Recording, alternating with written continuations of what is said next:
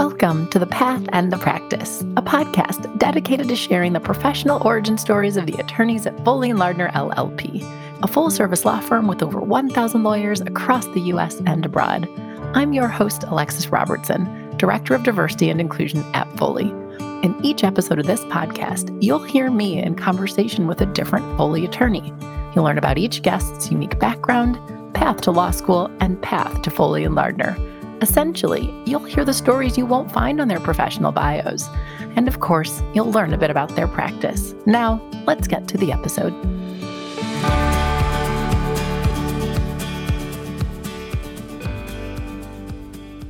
This episode features a conversation with John Israel. John is a partner and experienced labor and employment attorney in Foley's New York office, where he's also co chair of Foley's sports and entertainment industry team. In this discussion, John reflects on growing up in Palos Verdes, California, attending Harvard University for undergrad and Columbia Law School. This discussion was particularly fun for me because I first connected with John in the spring and summer of 2020 as we were all wrapping our minds around the renewed racial justice movement. And John took a lead role in bringing racial equity education to Foley's New York office. So, although I've spoken to John a number of times, this discussion was actually the first time I'd talked to him about his practice at Foley. During our conversation, he reflects on his path to law school. You'll learn how he was not someone who always knew he wanted to be a lawyer, but that a job in PR and job as a paralegal exposed him to big law and made him think, hey, that's something I think I can do. So subsequently, he attended Columbia. You'll also hear how he decided to focus on labor and employment and how that practice focus is what led him to have an opportunity to go in house for the National Basketball Association. John talks about the seven years he spent working for the NBA. He reflects on his decision to subsequently return to private practice and to join Foley and Lardner. We talk a bit about John's day to day practice at Foley, and I get him to discuss his role as co chair of the sports and entertainment industry team. And one of the most interesting parts of this podcast, I think, is actually when John shares a bit about the history of Foley and Lardner and professional sports. Finally, we wrap up the show with John talking about what it is that has kept him at Foley, what he really loves about the firm, and also with him giving some great advice on the importance of taking ownership of your career. I hope you enjoy my conversation with John Israel. John, welcome to the podcast. I'm going to have you start how I start all of these shows, which is asking you to give your professional introduction. Hi there. My name is John Israel. I'm a partner at Foley and Lardner. In the New York office, I am a labor and employment lawyer by training, and I am currently the co chair of Foley's Sports and Entertainment Group. I'm excited to unpack all of that. As some of the listeners know, or may know, for a full year and a half, I was a dedicated labor and employment lawyer. And I don't know how I would have bridged the gap to also be sports and entertainment. So that's what we will talk about eventually. But first, everyone has to wait for us to get there because we're going to start somewhat at the beginning, which is where are you from? Where did you grow up?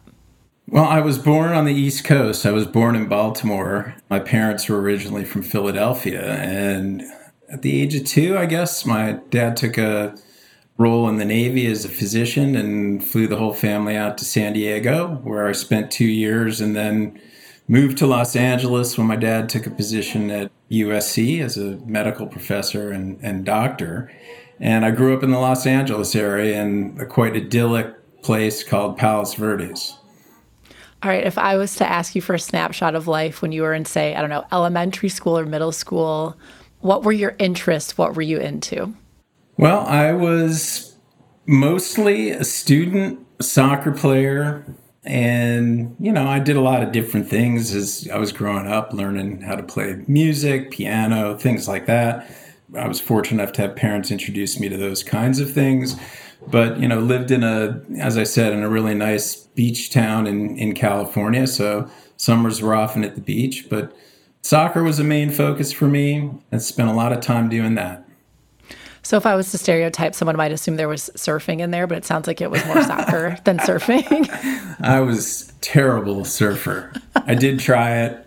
I could never get myself up on the board. So I had lots of friends that did it who tried to get me to do it, and I just couldn't quite handle it. So I was not the California surfer type. You're like, nope, I will stay on land with the soccer ball. All right, so take me into, say, high school when you're starting to think about college. Where did you decide to go? And did you have any idea of what you wanted to focus on while you were there? No real idea what I wanted to focus on, but I was always sort of motivated to go to the best school I could get into. I think that was where that came from. I have really no idea. Uh, I was very active in student government, president of the school, that kind of stuff. So I was very, very involved in that kind of activity. I was, of course, still playing a lot of soccer. There was some possibility that I might be recruited by some teams out of the Ivy League and had some opportunities there, but it wasn't really my main focus. I just wanted to go to the best school I could get into. And though I didn't really want to leave California either, so there was a bit of tension. I was looking both on the East Coast in California, and I was you know, very close to going to Berkeley. And then I got into Harvard, and I just couldn't say no, and I wanted to come back east and experience that. Uh, I guess return to my roots, and so I came back to Boston. Yeah, that's a big move though for someone growing up in California to go to the other side of the country. Were your parents? I mean, it's Harvard, so I assume they they support it, but you were a ways away. Well, they were, you know, from the East Coast too, so I think they True. were fairly supportive of experiencing life on both sides of the country, and I just was ready to try something different. I didn't want to leave the comfort of the nice California sun and the beaches and a lot of good friends, but this was an adventure and I was on my way to Cambridge and really had an incredible four years there. What did you major in? I was a sociology major. I would say I was very liberal arts. My parents still sort of joke around with me. It's like, ah, when I looked at your course load, it was like, what were you taking? Death in the West and philosophy. I was you know, look, I was just happy to be there. I really felt like I wanted to just try everything I possibly could, uh, experience different subjects, and sociology kind of fit the bill. It allowed me to do a lot of different things. I did play soccer there for a couple years. Unfortunately, I just couldn't, you know, crack the varsity team, and hmm. I ended up playing rugby for two and a half seasons, and spent a lot of time with the rugby team there. ended up uh, was a captain of that team and really got into that sport. So again, more sports, uh, expanding my interests, and uh, you know had a really great four years with a lot of really good good people. I do have to ask, sociology was that something that you sort of settled on after having taken a number of courses, or was there this I want to be a sociologist? I don't think I ever really wanted to be a sociologist. I, I, think I had some designs on being a doctor when I first went to college following my dad's footsteps or something.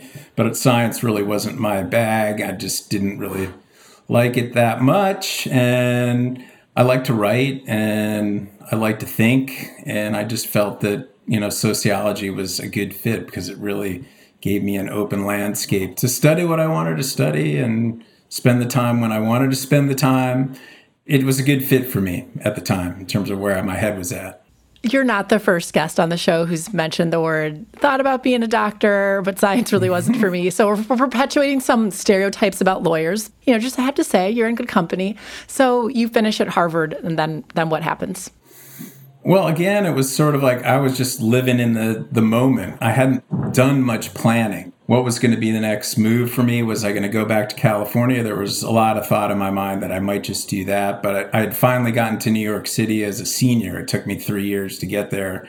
I thought it would be a little overwhelming, and it was in its own way. But I spent some time there and fell in love with New York, and a lot of my friends were going to the city. So, whatever I was going to be doing, I felt like it was going to be there.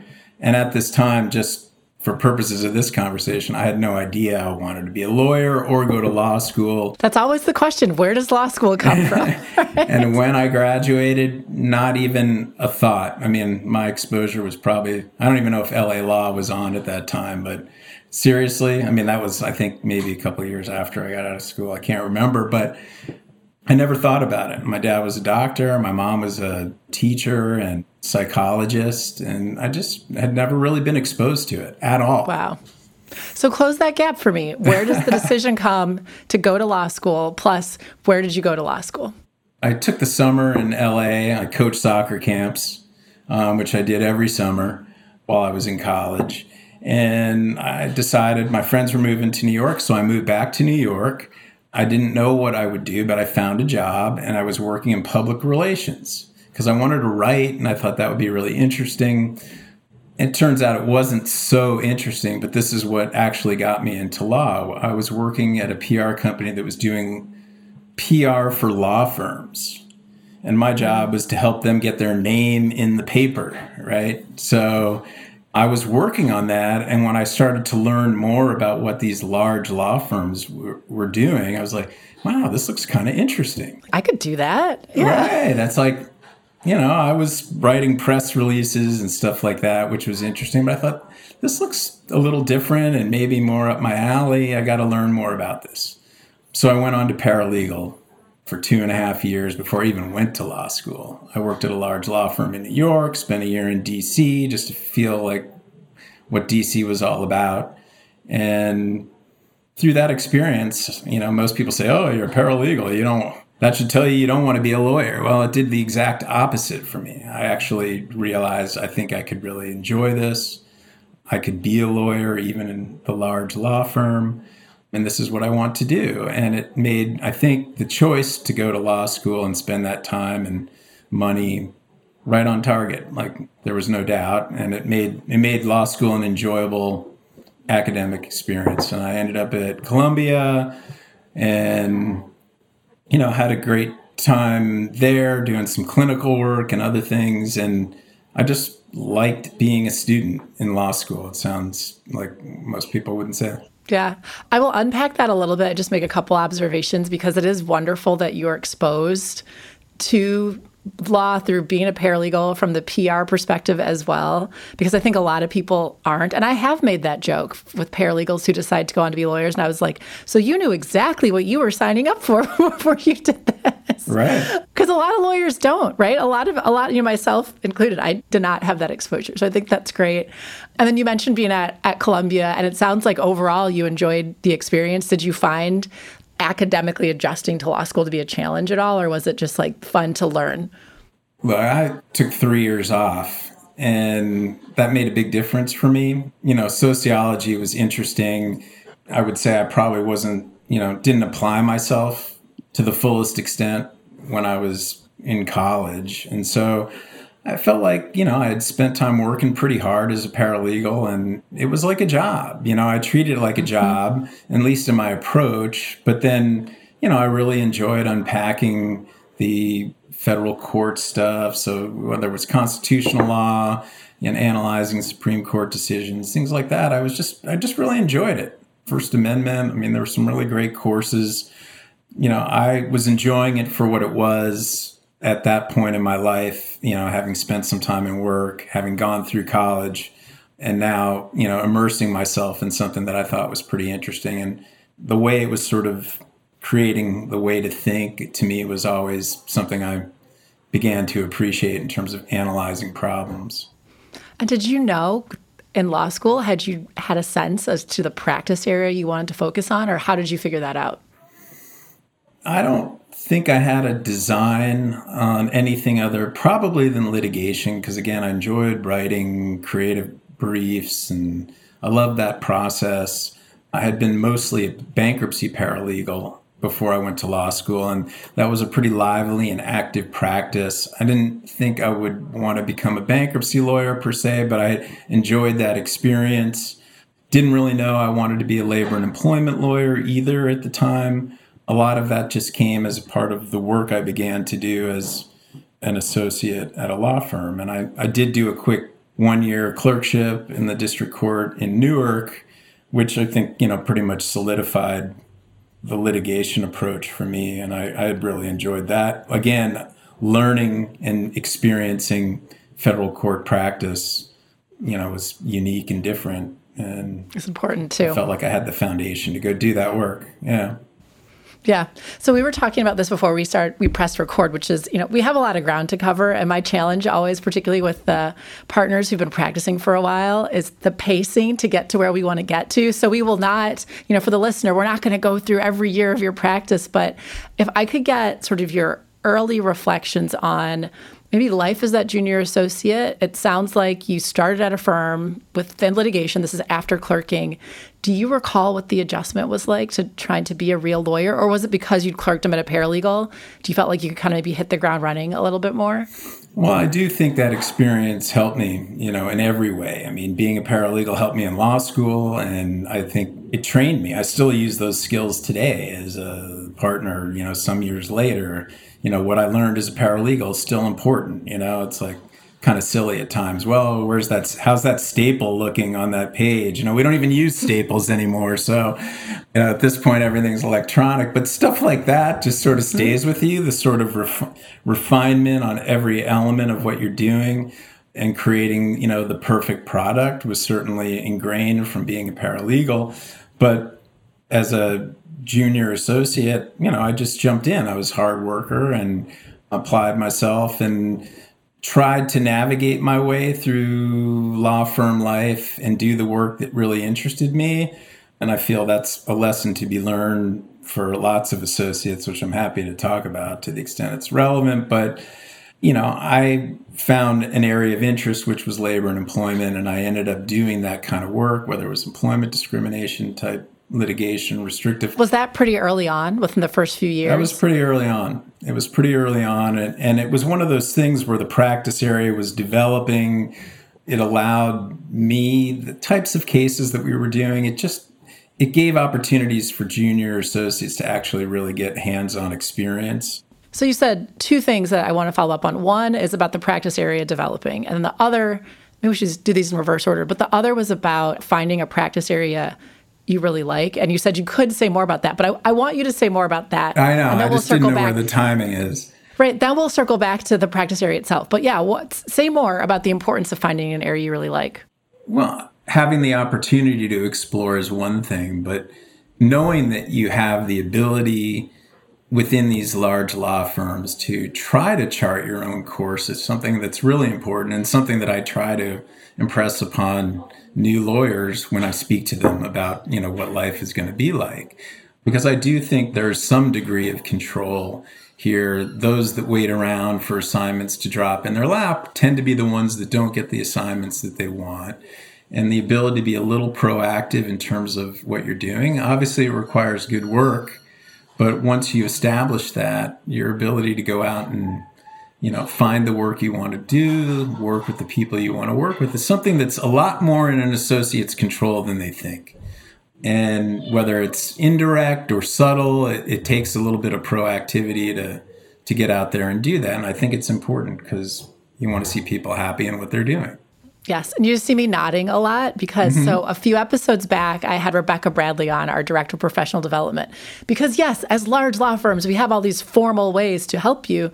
But at the end of the day, you're working with people, and the person who raises their hand and says, you know, maybe it's a second year, John, really interested in doing XYZ. Maybe you don't have something for them at that moment, but maybe you think of them two months from now versus that person just hoping that one day you give them a phone call, which is likely not going to happen.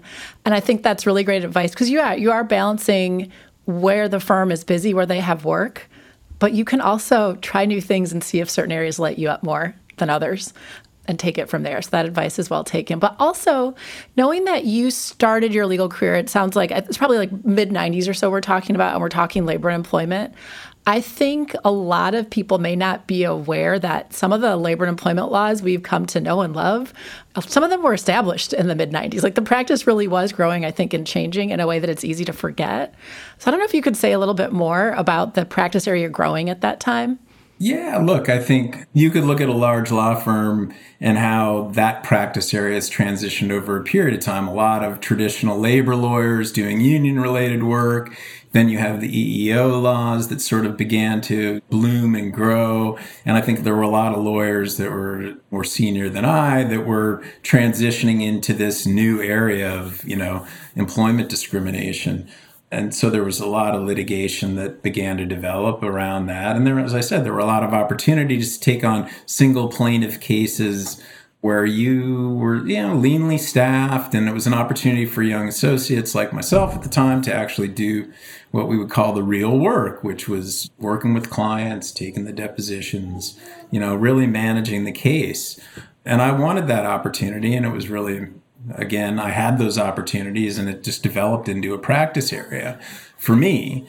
And I began to do more and more of that work. And then it also included some of the traditional labor components, which kind of got me into the entertainment and sports realm.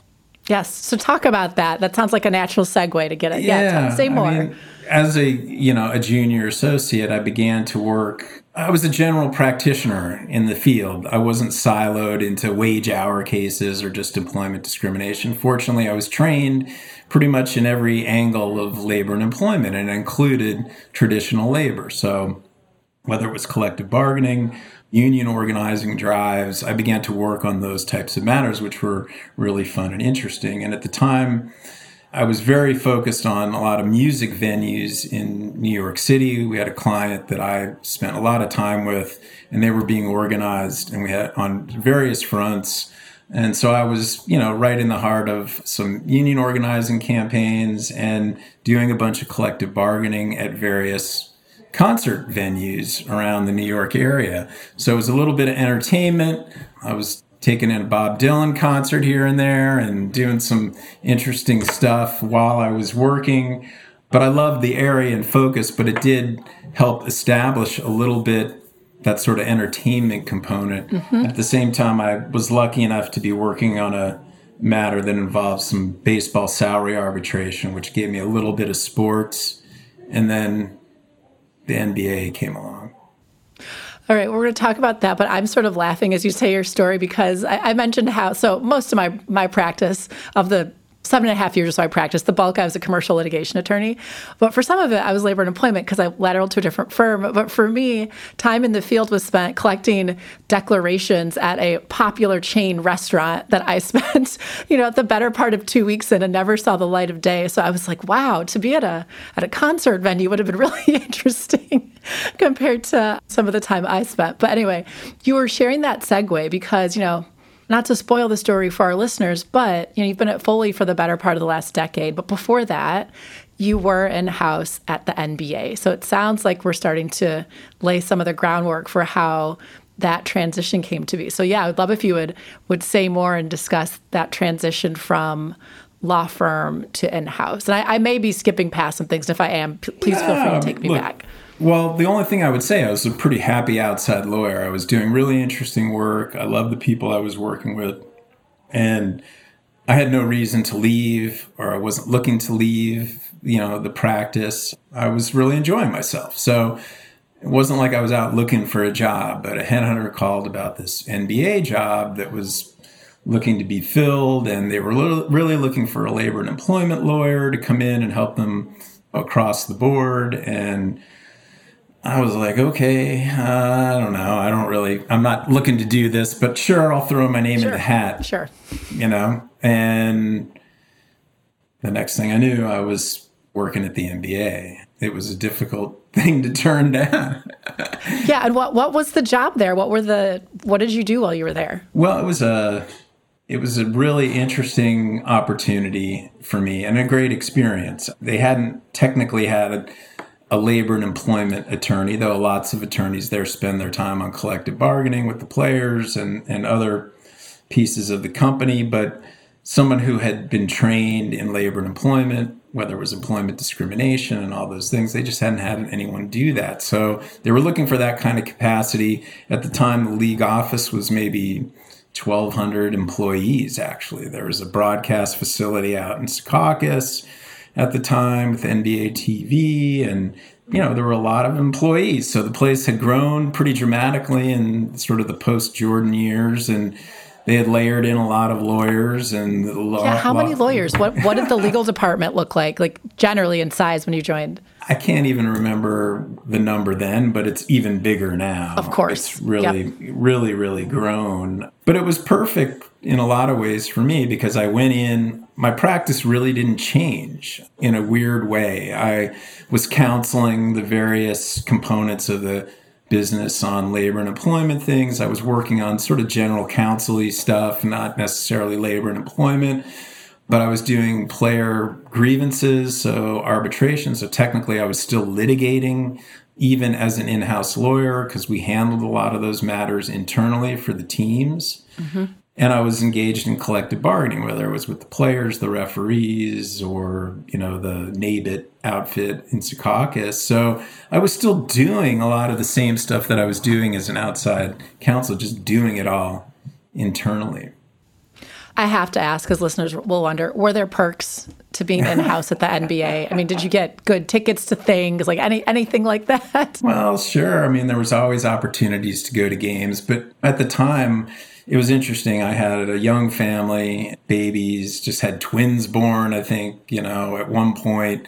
I found out I was having twins, which would have been my second and third kids, the day before I was starting the job. Wow. So you know, I was busy. I was busy working, but busy focused on that. There wasn't actually a lot of time to enjoy the perks of, of basketball. Well, also, the way that you say it indicates that it was a busy time because you're like, I think I had twins at one point. I don't know. Life life was a bit of a whirlwind. The well, children are trying, still around. yeah. Well, I was just trying to figure out how it all played out. But at the time, you know, they were young and family was important and spent wanted to spend yeah. time on that so if there was free time, it was probably spent with them versus going to the garden and watching the Knicks game. Absolutely. Well, and in those seven years, because we have some ground to cover, of course, with your time at Foley, but in those seven years, did your job responsibilities at all grow or change and expand while you were there? I guess I would say did they grow? They, you know, I had my own sort of role at, at the NBA doing a lot of different things, and I felt, you know, somewhat autonomous. You know, I reported into the general counsel, et cetera, and I, I felt like I had my space in place there that had I stayed another 25, 30 years, that could have just been my space in place ultimately I left, as you see. Yep. Yep. yeah, so. Can you speak a little to that transition and then why why Foley? Why you decided to join Foley after the NBA? Well, it was hard to leave, but I also knew I needed to do something else for myself. Most people thought I was crazy. There's not a lot of people that leave those jobs, which is another reason why I felt like I needed to go because a lot of the lawyers that were above me had already been there. They were ahead of me and you know, I just felt I could do this for a long time, but I don't I don't know whether I want to do it forever in this capacity. So I liked what I was doing as an outside lawyer, and that goes back to what I was doing as an in-house lawyer. I didn't feel like I had really missed much of a beat in terms of being an outside practitioner. I liked it. it took me a little time to just sort of get around to say, yeah, I'm going to do this. Mm-hmm. But I said, I'm going to go for it. And I want to be involved in a large law. Ultimately, I went actually went back to where I ha- had been previously. Ultimately, once I had my own sort of client base, I I made my way to Foley. And it's always been about finding the, the right practice. It's a great national labor employment practice. I Always had to have that, but really wanted a really solid sports and entertainment type group, which you know we had here and now have even more so of in my view, and be part of a firm that I like the feel of personality wise, where I felt like I'd fit in and fully just sort of check the boxes for me on all those fronts. Well, you said a number of things that, of course, I have to follow up on. But the first is tell me about your practice today. What are the things you work with clients on? Well, look, I'm still a functioning labor and employment lawyer. So, whether it's, again, the array of litigation types and counseling that I've always done, whether it's handbooks, policies, restrictive covenants, employment discrimination, traditional labor, you know, I'm still doing that work and not necessarily for sports related clients. And so I'm focused on that. But as co chair of the sports and entertainment group, my role, at least in my mind, is to continue to build this group out. It's got just a tremendous history and a real breadth of practice specialty that we can pretty much do everything within the industry. So that has been, you know, what I have probably focused my last two and a half years on is getting this group to a place where it deserves to be recognized and doing a lot of fun and interesting work. And can we talk even more about the group itself? It's funny because, John, unfortunately, I think I might identify you more with the sports and entertainment group than with labor and employment, which makes no sense. It's not that we have to choose, but I think of you more in your co chair capacity of that group. But I do think, and for me, so some of the listeners know like i was a summer associate at foley back in 2006 and so i've known of foley for a lot longer than i have officially worked at the firm which has been just the last two years.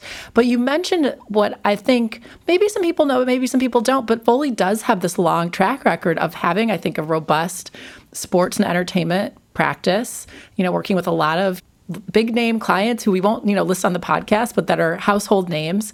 But if you could say more about the group that you you co-chair like what you wish people knew.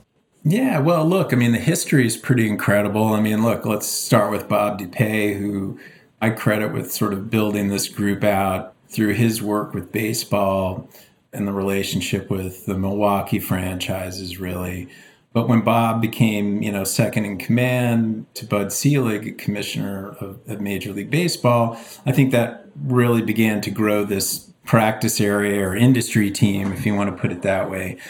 And then when Bob came back to Foley, which was before I got here, it was still a lot about baseball, but I think we're now a different group, right? We're about pretty much every sport. If you look we like to call ourselves the industry insiders. I think Andy told you about that on in his podcast. I mean, but we really are. I mean, Bob's still here, of course, and I'm here from the NBA, and Andy has his time with the New York Jets as general counsel, so the NFL, and I've got Michael Wall up in Boston, who was general counsel for the Boston Bruins. So we got the NHL, and Bobby Sharma is working with us, and Bobby worked with me at the NBA, and you know he and I together spent a lot of time building out the D League, now G League. So we've got this real cross section of U.S. sports. We do a lot of work for you know U.S. government, you know Olympic governing body stuff. So we're all over the map, but we have this there's no other group out there that I know of that has the number of attorneys that actually held so you know high level positions in pretty prominent sports related organizations around the country and it's a really unique setup. We pride ourselves on that because I think it gives us a real different view on client service and what our clients need and what they're dealing with because we've all sat in that chair and we get it. We know what our clients and our contacts are up against when they're dealing with you know thorny, difficult business or legal issues. Well, and I'll say one housekeeping note. You mentioned Andy. And so, episode 73 of the show is with Andy Lee, who's another member of the sports and entertainment group. So, people want to hear, hear that just a few episodes earlier.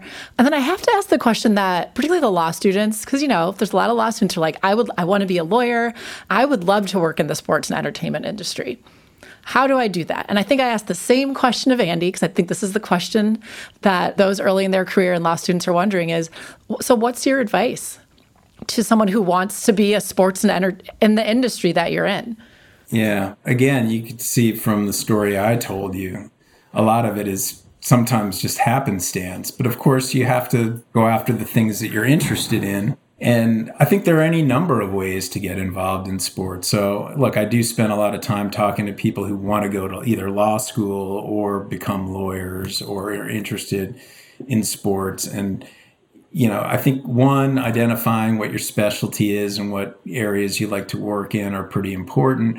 But understand there's a large landscape of sports. You could work for a company that's doing business with sports, whether it's a commercial sponsor that's spending their time. There are a number of ways you can do it. Sometimes I tell people you should take a job in business mm. at a league or something, or apply, you know, for a team job that's not lawyer. It's not a lawyer's job it's interesting. The reaction I get when I say that is usually, I don't know if my folks would be too happy to hear you telling me that I just went to law school and I'm not going to get a lawyer's mm-hmm. job. Mm-hmm. I'm going to spend my time looking for something else. But, you know, like anything, sometimes it takes two steps to the left to go forward or whatever.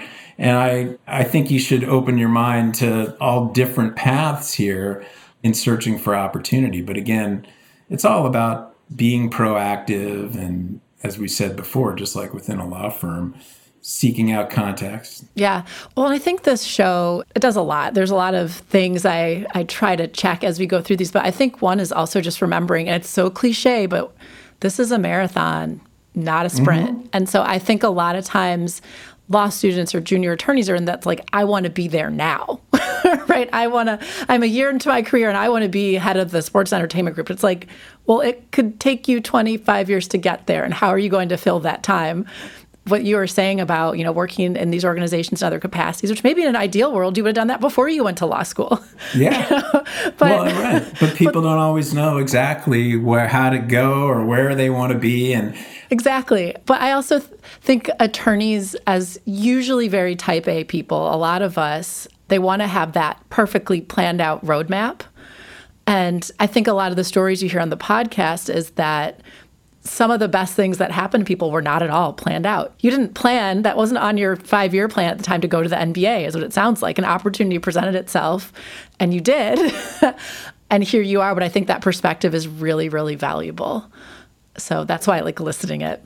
The, uh, look, the other thing I'd say is we do a lot to try to involve, you know, our junior lawyers in what we're doing. I mean, we have what we call our Writers Guild, which is a group that meets every Thursday that is designed to sort of pump out thought pieces and written material on the latest developments in sports. And it's run by the associates, and we put together program. And again, this is a, a, for those that want to be involved, it's a good step, right? You get in the group, you work on these, you burnish your credentials in the space, you write some articles. Frankly, we had two of our associates go on and get in house jobs in sports. Now, whether I credit that to the Writers Guild, I don't know for sure, but they were interested and they were passionate about what they were doing in the space. And that also then creates opportunity in billable work and contact with clients in the area.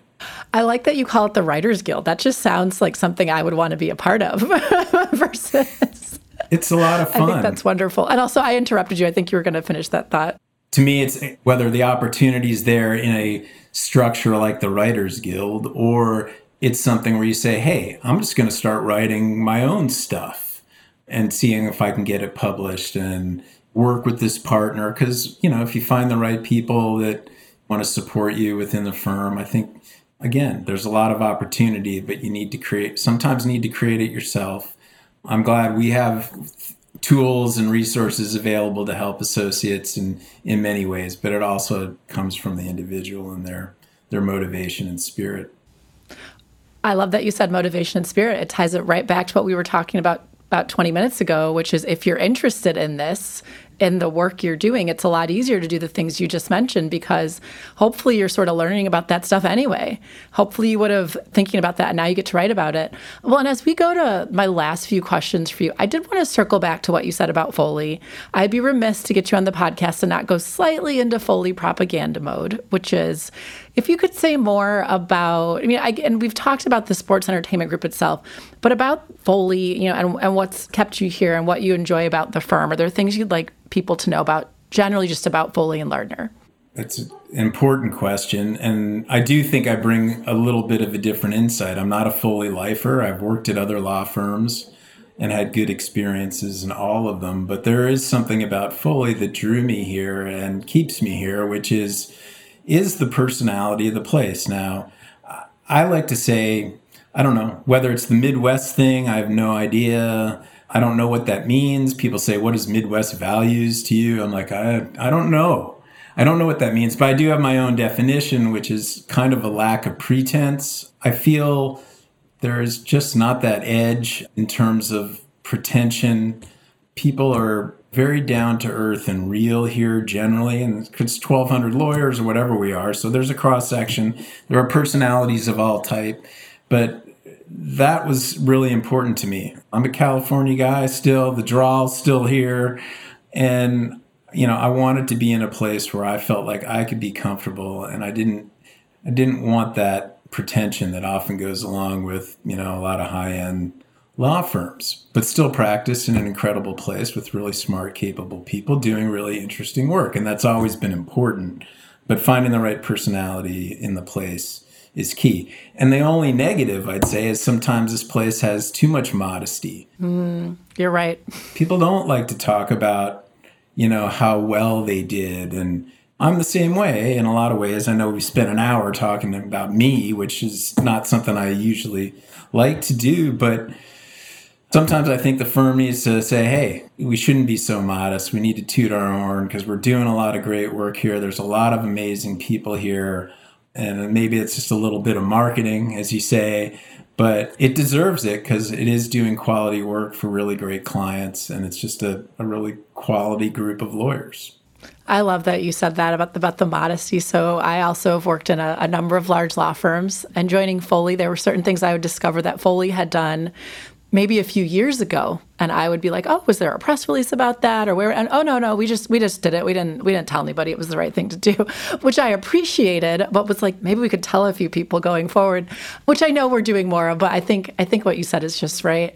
But anyway as we are winding down i have two final substantive questions that you really only need to answer one of them. But the first is is there anything you want to talk about that we haven't touched on? And then the question after that is overall advice? You've given some great advice, but what's your sort of overall advice to that law student or someone early in their career?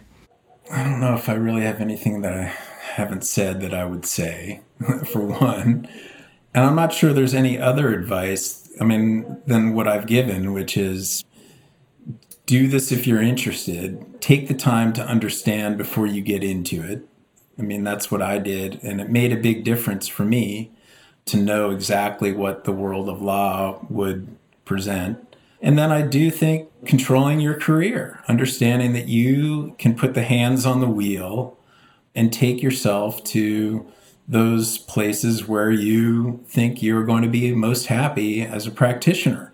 And it may not be at your current firm, it may not be, you know, in your current job, but understanding and keeping your eyes open and being proactive and pursuing your interests and knowing you can somehow dictate what might happen to you is something everybody should remember, whether you're a lawyer or not.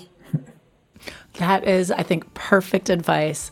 My final, final question that I ask every guest is if someone has comments or questions, can they feel free to find you on Foley's website and send you an email? Of course, of course. Happy to do so. Thank you so much for being on the podcast, John. All right. Thank you.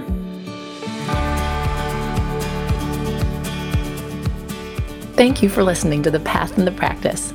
I hope you enjoyed the conversation and join us again next time. And if you did enjoy it, please share it, subscribe, and leave us a review, as your feedback on the podcast is important to us. Also, please note that this podcast may be considered attorney advertising and is made available by Foley and Lardner LLP for informational purposes only this podcast does not create an attorney client relationship. Any opinions expressed herein do not necessarily reflect the views of Foley and Lardner, LLP, its partners, or its clients.